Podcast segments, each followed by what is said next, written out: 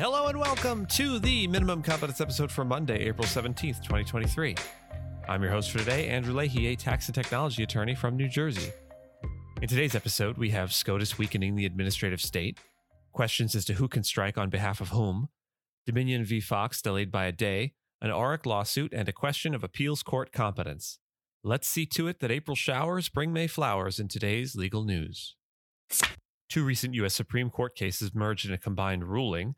Those are Axon Enterprise v. F T C and S E C v. Cochran, allows the S E C and the F T C's in-house litigation defendants to sue the regulators and is expected to increase the number of constitutional challenges against two of the most powerful regulators and other federal agencies with a similar structure.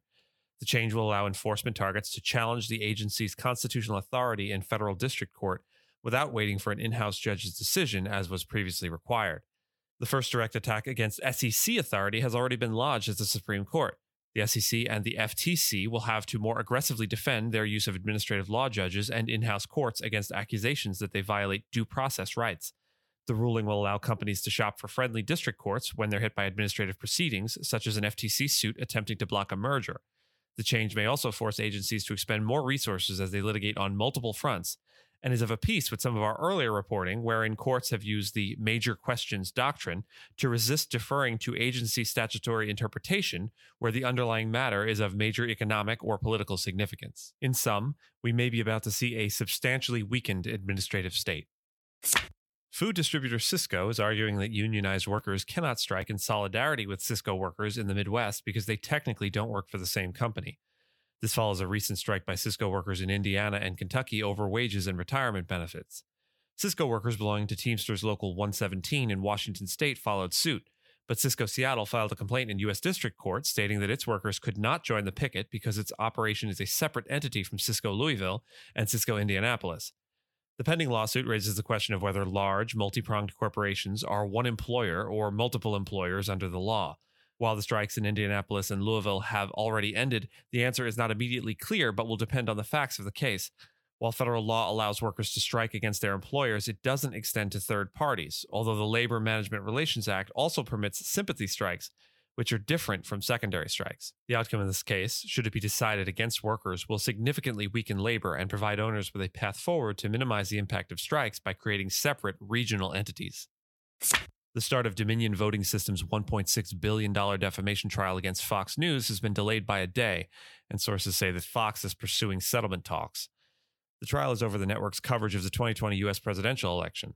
Dominion is accusing Fox of ruining its reputation by airing baseless claims that its machines secretly changed votes in favor of Democrat Joe Biden, who defeated then-President Donald Trump, a Republican, in the twenty twenty presidential election. Dominion is asking for one point six billion dollars in damages, a figure Fox has said is unrealistic and based on flawed economic modeling. The trial is considered a test of whether Fox's coverage crossed the line between ethical journalism and the pursuit of ratings, as Dominion alleges and Fox denies. Rupert Murdoch, the founder of Fox News, is set to testify, along with a parade of Fox executives and on-air hosts, including Tucker Carlson, Sean Hannity, and Jeanine Pirro. U S law firm ORAC, Harrington and Sutcliffe is facing a ten million dollars lawsuit in California over claims that it misled a Hong Kong tribunal when it sought to enforce an arbitration award against a large Chinese real estate developer.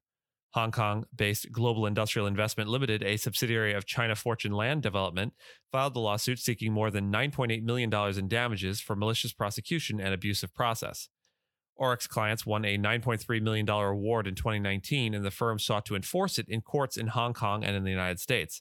ORAC used Hong Kong-based garnishment orders to freeze bank accounts belonging to Global Industrial Investment as part of enforcing the arbitration award, the lawsuit alleged.